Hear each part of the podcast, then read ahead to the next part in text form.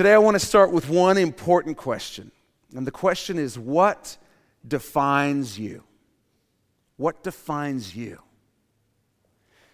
Your ethnicity, your family history, your childhood maybe, your appearance, maybe your income. What do you feel defines you, who and what you are? So much of our conflict in the world today has to do with things that happened thousands and thousands of years ago that nobody can let go of. Maybe you have someone like this in your family where you just know every time you get together as a big family, you know this issue is coming up. You just know it's coming up. You're just waiting for the issue to come up because you got an aunt or a cousin or an uncle or somebody who just has this thing that they just won't let go. They just won't let it go. It defines them, this former conflict, this former bitterness. And in many of the world's conflicts today, things go back thousands and thousands and thousands and thousands of years. It runs almost too deep for it ever to be resolved in this lifetime. Scripture suggests there's some issues that won't be resolved till Jesus comes back because they run that deep. The conflict in the Middle East is very much like that. When you actually begin to study it and you begin to discover the reasons for the animosity on both sides, you realize how foolish it is to say, why don't you come to a nice hotel, we'll talk for a week and fix it. You realize how incredibly ridiculous that suggestion is when you trace how far back the struggle goes, the bitterness goes, the animosity goes on both sides. And as we jump into Ephesians 2 to continue our study, Paul is speaking to the Ephesian church and he's addressing an issue that had arisen between Jewish and Gentile believers in the Ephesian church. So you've got Jewish believers, these guys used to be Jews, but they've believed in Jesus. And then you have Gentiles, people who are not Jews, and they've believed in Jesus. And these two cultures and backgrounds are colliding in the Ephesian church. They were experiencing the reality of two cultures coming together that had nothing to do with each other one minute, and then the next minute they're told, we're family. Praise Jesus, isn't this awesome? And it created some problems. It was very, very awkward for everybody. And we still kind of see that today in the church. In minor areas. You see it in the church in areas like music. Somebody says, I love Jesus, but what the heck is that sound coming out of the speakers in your church? I don't understand what's going on. That's not the way I do it. And you have this clash of cultures and preferences colliding. The classic example I thought of is maybe you come from a church background where everybody hugs. Your church backgrounds, everybody hugs. And then other people come from a church background where they're like, whoa, calm down, perv. What's going on? If you come from a youth group background, then you know what I'm talking about. Youth group background, you always had you, the Holy Spirit, and then a girl. You always had room for the Holy Spirit right there in the middle. You couldn't hug. You side hug. If you come from a church background, you know what I'm talking about. You side hug. Maximum contact, shoulder to shoulder. And then you got other people that are like, oh, brother, somebody watching? So there's these clashes of cultures and preferences that happen in churches. All the time, and this was happening in the Ephesian church. And so to understand the verses we'll be studying today, we need to understand a little bit about the nation of Israel, the Jews. And so we're going to take a look at a brief history of Israel to get some proper perspective. And we pick things up after the flood. Noah and his family have survived the flood. His family, his extended family, have repopulated the earth. The Tower of Babel has happened. Men have tried to build this great tower to reach up to the heavens. Men are incredibly brilliant. God says, you guys are completely ignoring me.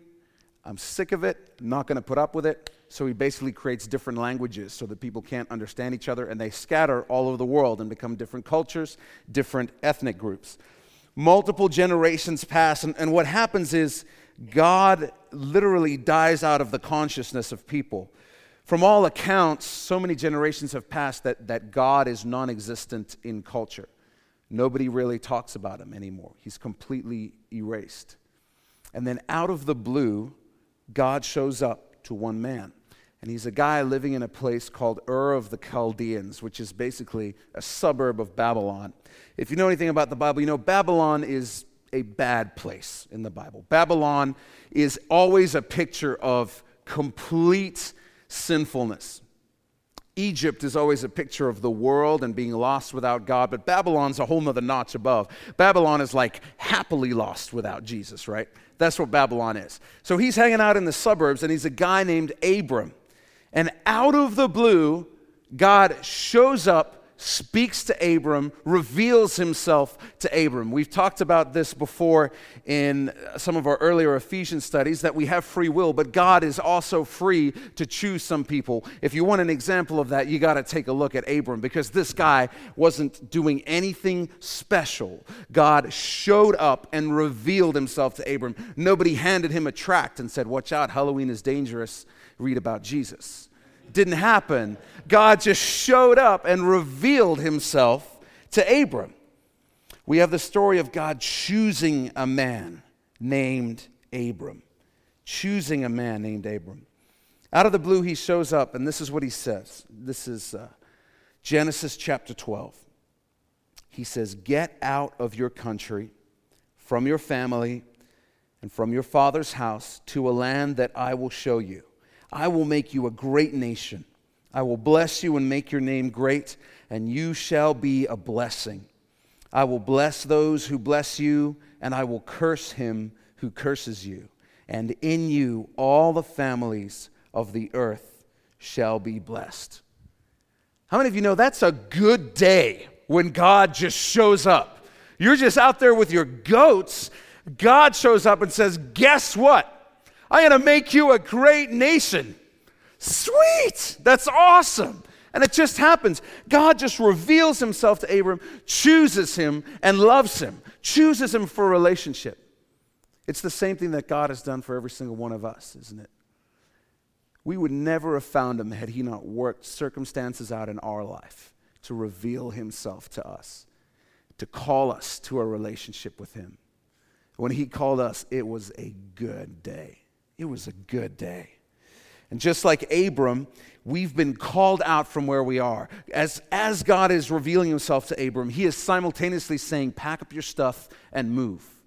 Move where? To a place that would become known as the Promised Land, Canaan. So simultaneous, in conjunction with the revelation of God, comes the command, "Leave, get out of where you are."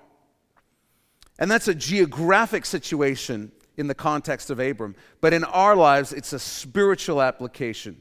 God calls you, he reveals you, and he says, "But there's some stuff you need to walk away from."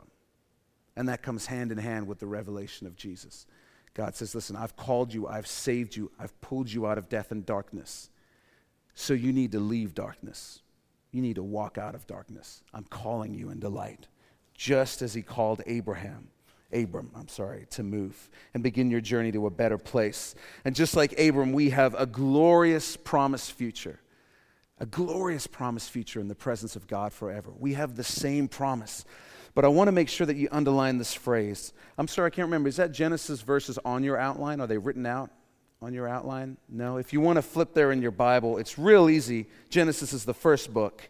Genesis chapter 12, 1 through 3. I want to encourage you to underline the phrase, "I will bless those who bless you," it's verse 3, "and I will curse him who curses you." Because that is an eternal promise that God made to Abram. What that means is there's no expiration date on that promise. God says, "You, your people, your nation, I will bless those who bless you, I will curse those who curse you." It's an eternal promise. This is very interesting because I really believe this promise still exists today. You know, historically, the rise of the United States of America through the 20th century is incredible. It's absolutely incredible when you think that they were a colony of England, basically. Got their independence and became the most powerful nation in the world. And there are many biblical scholars who would suggest that despite all the economic things that can be pointed out, I'm talking about when America was doing well, I'll get to right now, but Israel. The situation that led up to that was most likely their relationship with. Since it wasn't due to anything else ultimately, there's a lot of biblical scholars who point out that since Israel was formed as a nation again in the late 40s, the United States had always voted with Israel on every United Nations vote, automatically voted however Israel voted. always had stood in military alignment with the nation of Israel. Anybody threatened Israel, it was known, you're threatening the United States of America. America is blessed. I'll give you another example. Take a look at Europe. Europe's collapsing. It's a financial disaster. Countries are in default. Which country is the economic bedrock of Europe right now? It's Germany. Germany has the strongest economy by a mile. And I know what you're going to say. You're going to say, Hitler, Holocaust, small factor. Did you know that no country has worked harder to be a blessing to Israel since World War II than Germany, because of the enormous guilt they have over the Holocaust? To this day, they still give Israel gifts like nuclear submarines as gifts. They supply them with weapons, they supply them with economic aid, they do everything they can to help Israel, and they vote with Israel automatically at every United Nations vote. Only those two countries. Germany is blessed, and that's why. The United States has started tanking economically.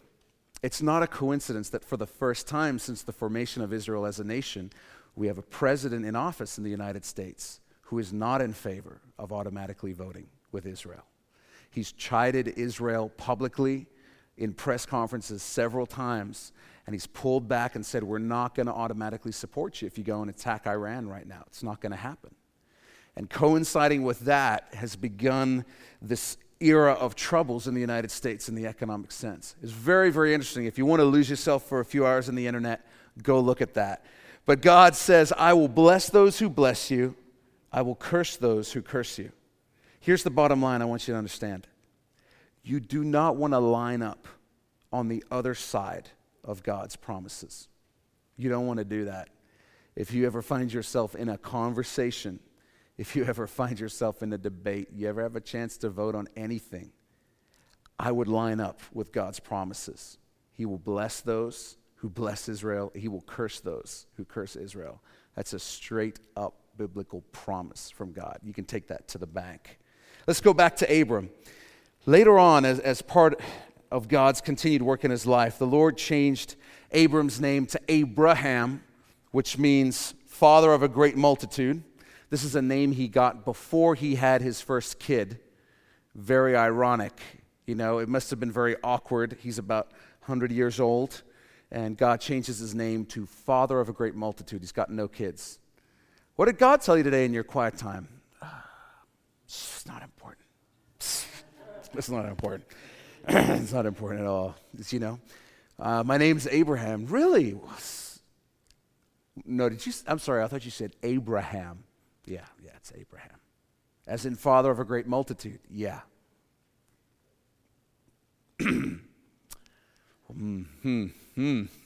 must have been very, very awkward for Abraham to share that news with people having no kids. You know, it would be like me giving myself the nickname Six Pack. It's just not going to work, right? It's just not going to happen.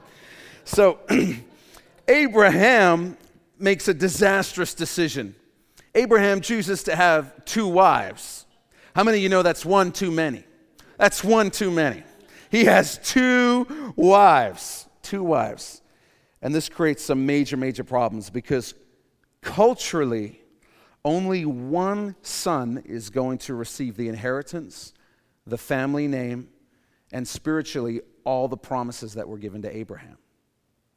It ends up in a situation where each wife produces a kid. Very awkward. And this is where the entire Jewish-Muslim conflict comes from. We and the Jews believe that his wife Sarah produced a son named Isaac, and that Isaac was the rightful heir of all of God's promises. He also had a concubine. If you don't know what that is, look it up. He had a concubine named Hagar, servant girl, and his wife, in a moment of great character, really wanted a kid, said, hey, why don't you go sleep with Hagar and we'll see if that works. Surprisingly, Abraham wasn't like, well, no, I couldn't possibly. I'm sure he was very cooperative with that suggestion. And produces a child named Ishmael. After Ishmael, Isaac is born. And so we would say, well, the child of promise is Isaac because that is the child that was produced through God's original plan, which was through his wife, Sarah. But the Muslims would say, no. Ishmael from Hagar's side is the child of promise. It's Ishmael. You're the illegitimate ones. And this is literally where the entire situation starts in the Jewish-Muslim conflict. Later on, it gets even more awkward because God says to Moses, I want to give you an outward mark that you are my special chosen people. And God comes up with circumcision. And Moses circumcises his household and one side of the family, Isaac's side. Doesn't circumcise Ishmael's side. So now there's even a physical marking defining them as two very, very different groups. And this gulf just keeps growing. It becomes bigger and bigger and bigger and bigger. And Abraham's family grows to become the nation of Israel and the Jews. And before the cross, the Israelites were God's chosen special people. God only dealt with them. Other peoples were welcome to join the nation of Israel, but they were kind of tag-alongs. They weren't really allowed to intermarry. They weren't allowed to participate in very much of what was going on at all. When God was with the Israelites, they were unstoppable. God was with them when they chose to obey him. And when they did, I can't imagine the rumors that must have swept across the Middle East, because God would show up on a regular basis and work miracles in battle on their behalf, to the point that nations lining up against them started to realize, we're not lining up against the Israelites, we're lining up against God. That was the reputation that Israel enjoyed when they chose to walk with God. They were a supernatural people. But over time, the Israelites began to idolize their status as God's special people on the earth, meaning that they began to care more about their status as special than they did about their relationship with God. They began to feel that they were special and they somehow deserved God's favor more than others. When you think about it, every Jewish child would grow up, and every story that's in the Old Testament, Jews are the good guys, Gentiles are the bad guys. There's even a phrase they would use in their culture as kind of like an inside joke, and the inside joke would be, why did God make Gentiles, people who aren't Jews? Because he needs kindling for hell. Little harsh, right? Little harsh. And that was the attitude that began to creep in to their thinking. And it's tragic. It's tragic because in Deuteronomy 7 through 8, which every good Jewish male at the time would have had memorized, it says this about Israel. God is speaking, and he says, the Lord did not set his love on you, nor choose you, because you were more in number than any other people. For you were the least of all peoples. But why? Because the Lord loves you, and because he would keep the oath which he swore to your fathers. The Lord has brought you out with a mighty hand and redeemed you from the house of bondage, from the hand of Pharaoh, the king of Egypt. God chose Israel because they were the least. They were the least. God chose them because he said, I need to get some glory out of what I'm going to do on the earth. How can I do that? I know I will choose the least likely candidate and I'll work through them. That's sort of God's MO. So when he needs a people, he chose the least of the people on the earth. And that was Abram and the nation of Israel. That's why God did it. He didn't choose them because they were special. He chose them because they were the most unspecial people on earth. And he chose to love them, to reveal his glory through them. That's why God chose the nation of Israel. You may be thinking, man, that's really tragic. It's really arrogant. But we're going to find out that we can be a lot more like them than we would like to admit. You see, again and again and again through the Old Testament, all the great heroes of the Old Testament, most of them have epic moral failures in their life.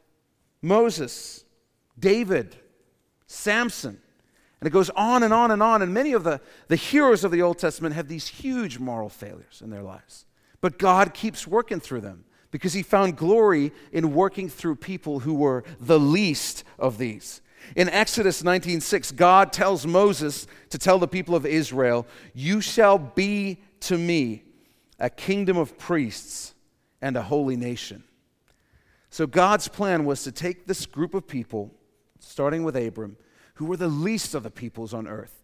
Turn them into a nation of ministers, a nation of prophets, a nation of priests, and use them to reveal the glory of God and speak of the glory of God across the earth, to evangelize the earth, to speak of the coming Messiah, Jesus. And they completely failed at that task, completely failed. May we as the church never be guilty of the same thing. We never be guilty of the same thing. May we never start believing that we somehow deserved salvation more than other people, that we had it coming, because we didn't, outside of the grace of Jesus. May we remember that we've been saved by grace. We've been called, and we've been given the same mission that God gave the nation of Israel. In 1 Peter 2:9, the New Testament, Peter tells us that we are a chosen generation, a royal priesthood, a holy nation, his own special people, that you may proclaim the praises of him who called you out of darkness into his marvelous light. He's given us the same mission he gave them in Exodus. And like I said, you might be thinking, they're so stubborn. How could the Jews miss that? How could Israel miss that? But what they fell into is they fell into the traps of a works-based faith. What that means is they began to say, I want to figure out the rules, then I want to keep the rules, and that way I'll be saved. And you would think, but it's a much better deal to be saved by grace because it depends on Jesus and not on you. But the truth is, we're so egotistical as people. We would still choose the works-based faith a lot of the time because it puts all the power back in our hands. We love the idea that, you know, there is this part that I play in it. There is this thing that I did. Because if we can say that, then there's people who don't do that. And this makes us better than them because we do it and they don't. We love the idea that we are somehow in control of our salvation because if we are the determining factor in whether or not we're saved, if we can take that credit, we are God. We are making ourselves God. We are becoming our own Savior. So when you have religions that are based on works, the appeal of it is you can be your own Savior. If you do this, if you're a good person, if you care about the planet, if you do this and this and this, you'll be saved. Translation, you can save yourself. It's the most popular religious philosophy in the world. It drives pretty much all of the world's religions outside of Christianity. All of the spiritual belief systems. You can save yourself. And we hear that, and our first instinct isn't to go, I'd rather have grace through Jesus. We go, yeah, that sounds good. I can save myself. When I mess up, I can just make up for it. I'll be my own judge. That's way better. And we love the idea because there's always people we can point to and say, I'm better than them. Christianity says Jesus did it all. And so the nation of Israel and the Jews had fallen into this trap of breaking down a relationship with God into a set of rules instead, and following the rules and thinking that they were better at it than anybody else. This is on your outline. It's too easy for us to be just like Israel and trade relationship for rules. Trade relationship for rules. And so with all this background, now we dive into Ephesians 2, verse 11. So now you understand the cultural clash you have coming. You have this group of Jews who were raised Jewish, who've come to believe in Jesus, colliding with these unclean Gentiles. These guys have never hung out before. They got nothing in common. They live in different areas of the city. They don't want anything to do with each other. And now they're at summer camp together. It's awkward. It's really, really awkward. And so we're going to jump in and read what Paul has to say. Paul says, therefore, remember that you, once Gentiles in the flesh, who are called uncircumcision by what is called the circumcision made in the flesh by the hands. Let me explain this to you because that's a complicated sentence. Basically, you have the Jews who are following all the rules and they were calling themselves the circumcision. We're doing it right. And they would call the Gentiles uncircumcised. It's a derogatory term coming from the Jews. And so the Jews were calling the Gentiles unqualified, illegitimate, not true believers is what they were doing. Paul says, remember that you guys, some of you who were once Gentiles in the flesh, you weren't a part of this. You weren't circumcised. You weren't a part of God's special chosen people. Circumcision is also representative of what life was like before Jesus came. It's an outward marking on the body, because being saved before Jesus came was all about outward works. It was about doing enough good things, keeping the rules enough to stay clean. And when you violated God's standards, there would have to be punishment. And so what they would do is they would sacrifice an animal for their sins. So basically, the animal would die instead of them. But here's what began to happen. There would basically be an endless flow. It's very morbid, but it's morbid for a reason. There would be an endless flow of blood coming from the temple because they could never make enough sacrifices to cover up for all the ways we mess up. You could never be good enough. I mean, you can imagine if you're a guy, you go, you make a sacrifice, you walk out the temple, there's a good-looking woman. All right, I just got to turn around and go right back into the temple.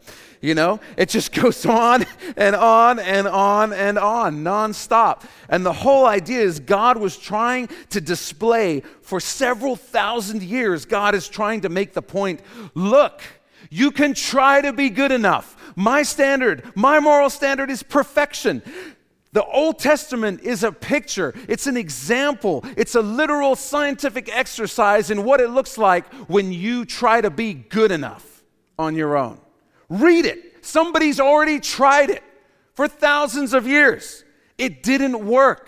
It didn't satisfy God. You could never make enough sacrifices. You would have to have made a sacrifice for everything you ever did wrong, every wrong thought, and you would have to somehow pull off a sacrifice and then immediately die so that you didn't sin, then die before you had a chance to make a sacrifice. Because even one imperfection might as well be a Mount Everest of sins when the standard is perfection. That's what the Old Testament is. It's a giant display of the folly of trying to save yourself and be good enough yourself. God says it's already been done. We've already tried this. Read about it. It's in there. You can check it out for yourself. So they were trapped in this endless cycle of sinning until Jesus came into the world. But the problem is that this human vessel, which the Bible calls the flesh, could just never, ever be perfect. In Colossians, Paul describes the effect of what Jesus has done on the cross.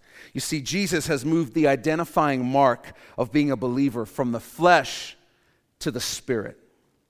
In Colossians 2:11, it says, "In him you were also circumcised with the circumcision made without hands, by putting off the body of the sins of the flesh, by the circumcision of Christ, buried with him in baptism, in which you also were raised with him through faith in the working of God, who raised him from the dead." So salvation through Jesus involves the cutting off of just not a part of the flesh, but when Jesus comes into your life, your old self dies. The picture is Jesus went into the grave. His human body died. His human body died. His new life, when Jesus was raised, was a completely different body. This was his eternal, glorified body. This was his new body. And so when we receive Jesus, the old dies. Scripture says the new has come. We have a new mind. We have the mind of Christ. We have a new nature. We are a new creation, Scripture says. It's a parallel to what Jesus went through. Our old nature stays in the grave, just as Jesus' human body was done with in the grave. And we receive a new nature, a new body. It's a spiritual circumcision that takes place. The Gentile believers in Ephesus had grown up knowing Jews always called Gentiles things like illegitimate and said things like, you don't really belong to God. Our people really belong to God. So let's pick it up. We're going to start in verse 11 again. So Paul says, remember that you once Gentiles in the flesh who are called uncircumcision by what is called the circumcision made in the flesh by hands, that at that time you were without Christ, being aliens from the commonwealth of Israel and strangers from the covenants of promise, having no hope and without God in the world. So he's speaking to the Gentile believers, and he's saying, remember, he said, just remember that even though they shouldn't be calling you illegitimate now, remember that you were once excluded. You were once aliens. Before Jesus came, you were outside of the family of God. Before Jesus came, that was all true. You were illegitimate. When the temple was built in Old Testament times by Solomon, they basically had this inner court area called the Holy of Holies. And that is where the presence of God would reside over the Ark of the Covenant. The actual presence of God, like take a peek and die presence of God in the Holy of Holies, separated by this giant thick curtain. And then the next closest place, only the priests could go. Then the next closest place, only the Jewish men could go. Then the next closest place, only the Jewish women and children could go. And then like on the outer courts, the Gentiles could go. And they were so far away, they probably didn't even know where they were. They were so distant from the presence of God. The only person, in fact, who went into the Holy of Holies was a priest who went in once a year. They'd tie bells around his waist and a rope around his waist. Here's why. Because this priest would go in once a year and pray for God to forgive the sins of the entire nation, sort of a blanket prayer. But this priest would have to wash himself, become ceremonially clean, make sure that all his sins were covered before he went into the presence of God. Because if he went in not being perfectly clean at that moment, he'd just die from coming into contact with the presence of God. And the people on the other side of the curtain would hear the bells hit the ground, and they'd know to pull the rope, pull the body out of there, because nobody's going to go in and get the body, right? And that's what they did. That's how it worked. Once a year, that is how holy, how separate the presence of God was from even the most qualified people in the world. It was that lethal. It was that serious. It was that obvious that our sins had separated us from God. Paul says this in verse 13, "But now in Christ Jesus, you who were once far off have been brought near by the blood of Christ. The work of Christ on the cross broke down every wall of division between Jews and God, Gentiles and God, and Jews and Gentiles.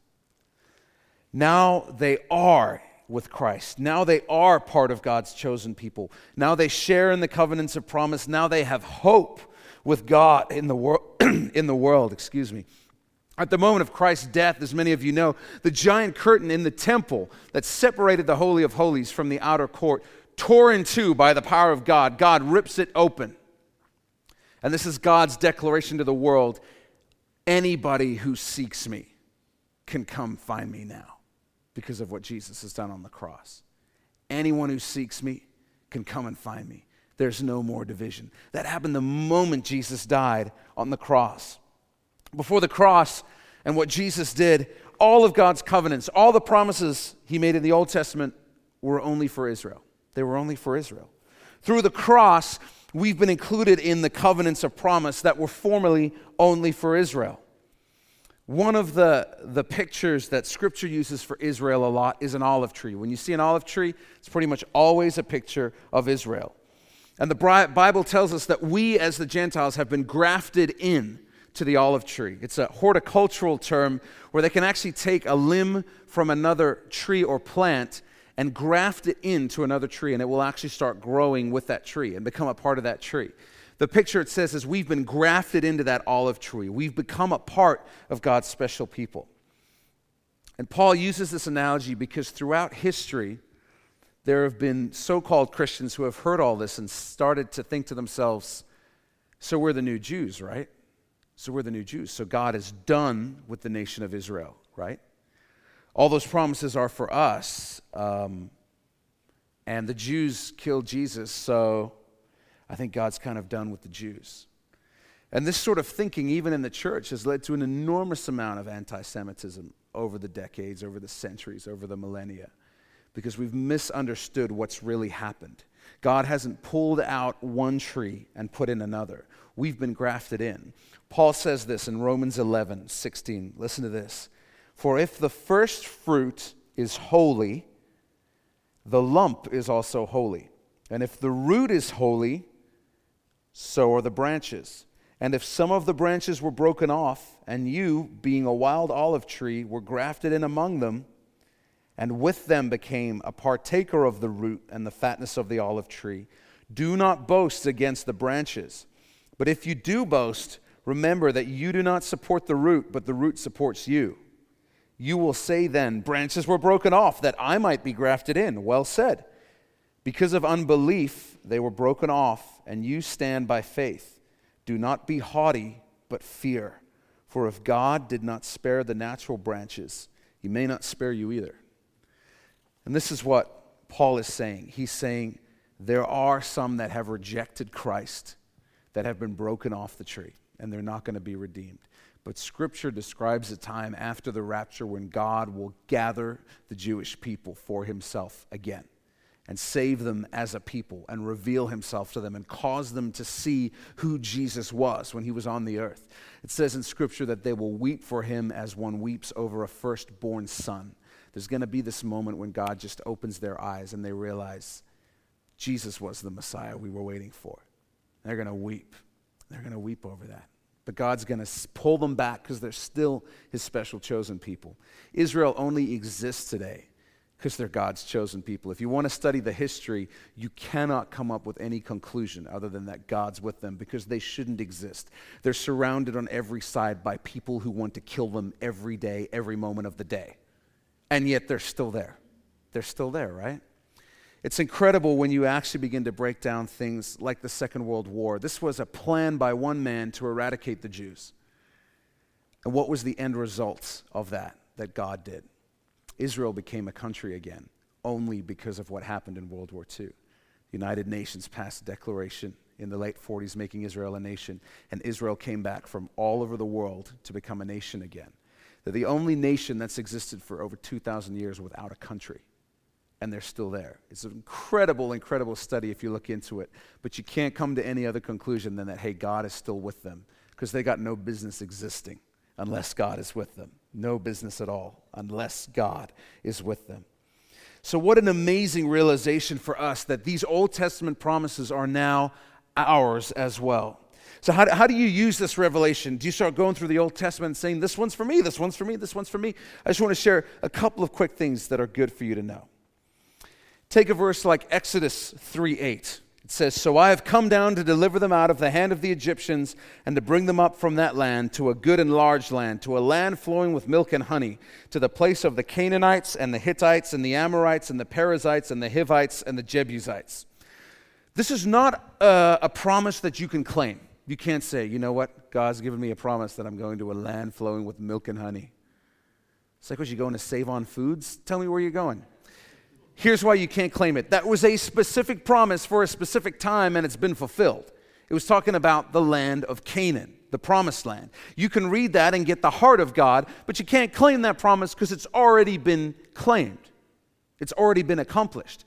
But there are incredible promises, like Jeremiah 29:11 through 13. You guys all know it. For I know the plans I have for you, declares the Lord, plans to prosper you and not to harm you, plans to give you a hope and a future. Then you will call on me and come and pray to me, and I will listen to you. You will seek me and find me when you seek me with all your heart. You have Joshua 1:9. Have I not commanded you? Be strong and of good courage. Do not be afraid nor dismayed, for the Lord your God is with you wherever you go. Those are promises that we can now claim. We can now hold as our own. They apply to us. And so I want to encourage you, when you read those in your Bible, underline them, put them on your bathroom mirror, pray them, claim them. God will keep them for you in your life. As we spoke about last week, we were headed for judgment and wrath and destruction until Jesus stepped in. And Jesus paid the ultimate price to save us in and through his blood. When you understand what the blood of Jesus has done for us, it changes the way you see everything. Changes your entire perspective on life. And I believe Jesus never wants us to forget that it took his blood for us to be saved. That's why he created communion. In 1 Corinthians 11, Paul says, for I received from the Lord that which I also delivered to you, that the Lord Jesus on the same night in which he was betrayed took bread, and when he had given thanks, he broke it and said, take, eat. This is my body, which is broken for you. Do this in remembrance of me. In the same manner, he also took the cup after supper, saying, this cup is the new covenant in my blood. This do as often as you drink it in remembrance of me. And every time we take communion, we're reminded that it took the blood of Jesus for us to be saved. That's why I never want to separate God's love for us from what it cost him to love us. That shouldn't become a footnote. Jesus wants you to understand he bled for you. He died for you. The blood of Jesus is everything to us. It's our freedom. It's our healing. It's our redemption. It's our forgiveness. It's everything. And when you're confronted with the blood of Jesus, some questions begin to fall away, because you can't be confronted with the blood of Jesus and ask the question, does Jesus really love me? What do you think? What do you think? Jesus says, take communion. What does communion stand for? The fact that I bled for you, I was broken for you, I died for you. So yeah, I love you. Yeah, I love you. And it's time for us to be done with that question, because that was answered emphatically on the cross through the blood of Jesus. The blood of Jesus says you never have to wonder about that again. The blood of Jesus says you don't need to wonder if you're really forgiven. You don't need to wonder if God's taking care of that sin. Take communion and you're reminded he's done it. He's really done it. It is finished through the blood of Jesus. And if you're weirded out by all this talk about the blood of Jesus, please understand, for those of us who've been saved, we're only saved through the blood of Jesus. We were dead and now we're alive because of the blood of Jesus. And if it weirds you out, I need you to know we still have to talk about it, because it is our freedom. And it's the one thing we can never, ever, ever forget. Because when you remember the blood, it is the cure for being casual about your faith. It is the cure for being casual about your commitment to God. It is the cure for postponing responding to God. When God says, we need to work on this in your life, and you say, maybe another day. When you're confronted with the blood of Jesus, you realize, no, it's today. It's today. The blood of Jesus is everything for those of us who have been saved by it. Verse 13, Paul says, but now in Christ Jesus, you who were once far off have been brought near by the blood of Christ. In Ephesus, the Jews had grown up with the Old Testament, and they knew all the laws and all the traditions, and they didn't want to give them up. So they were saying, no, here's the deal. The Gentiles need to get circumcised and follow all the Jewish customs because it's in the Bible, and, well, Jesus was Jewish. The Gentiles are saying, we're saved by grace. It's a spiritual circumcision. Spiritual circumcision. We're 110% sure. Put the knife down. So they had kind of a differing viewpoint on interpreting the issues. And Paul brokers peace in this explosive situation by revealing something amazing in verse 14. Speaking of Jesus, for he himself is our peace, who has made both one and has broken down the middle wall of separation, having abolished in his flesh the enmity, that is, the law of commandments contained in ordinances, so as to create in himself one new man from the two, thus making peace. So Jesus has made peace between the broken body, the flesh, and the law of God. He's made peace between those two things on the cross. And that he might reconcile them both to God in one body through the cross, thereby putting to death the enmity. And he came and preached peace to you who were afar off and to those who were near. And the picture there again is the temple.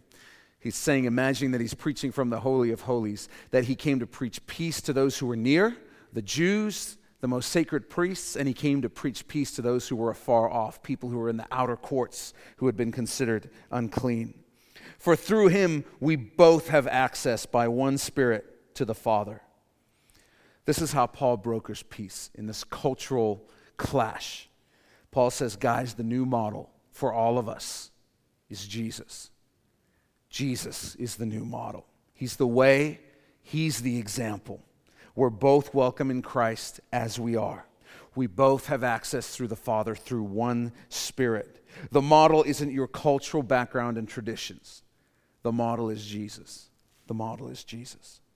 Not only is he the model, but Jesus is our new identity. We're not Jews and Gentiles anymore. We're Christians. That's the new identity. We're Christians. And if you've been brought near to him through the cross, and I've been brought near to him through the cross, then guess what? We've been brought near to each other through the cross. You have more in common with your kingdom countrymen than you do your earthly countrymen. Way more in common. Way more in common. How were we brought near? By the blood of Christ.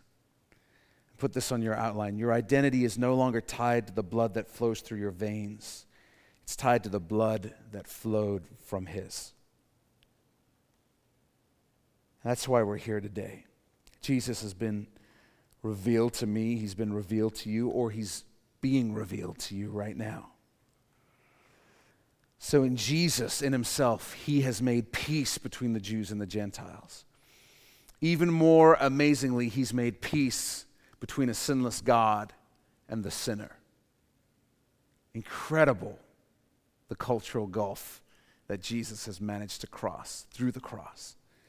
Reading in verse 19, it says, "Now therefore you are no longer strangers and foreigners, but fellow citizens with the saints and members of the household of God, having been built on the foundation of the apostles and prophets, Jesus Christ himself being the chief cornerstone, in whom the whole building being fitted together grows into a holy temple in the Lord, in whom you also are being built together for a dwelling place of God in the Spirit." In verse 19, Paul tells us we're citizens of the household of God. As we realize this profound truth, we begin treating each other the way that Christ has treated us. And we no longer define ourselves by our hobbies, our ethnicity, the color of our skin, our personal history. We start defining ourselves in Christ. And when we do that, we as the church become a dwelling place of God in the Spirit. The incredible truth that Paul preached almost 2,000 years ago is that we are all equal under God. When you or I pray, the same God is listening. You have the same access to God's truth and his word as I do. The same access. The same Holy Spirit that's been given to me has been given to you. And through Jesus, we all have direct access to the Father. Direct access. No intermediaries, no middlemen, no hierarchy, no ladder to climb. We're all equal under God. We're all equal under God. The incredible truth is that there's nothing special about me. There's no access to God that I have that you don't have. Nothing. There's no hierarchy. There's just those who seek God will find him. That's it. Complete equality under Jesus. Complete equality under his kingdom. So I want to ask you again today, what defines you? What defines you? Your personal history, your ethnicity, color of your skin, your income, your family history, your past hurts. What defines you?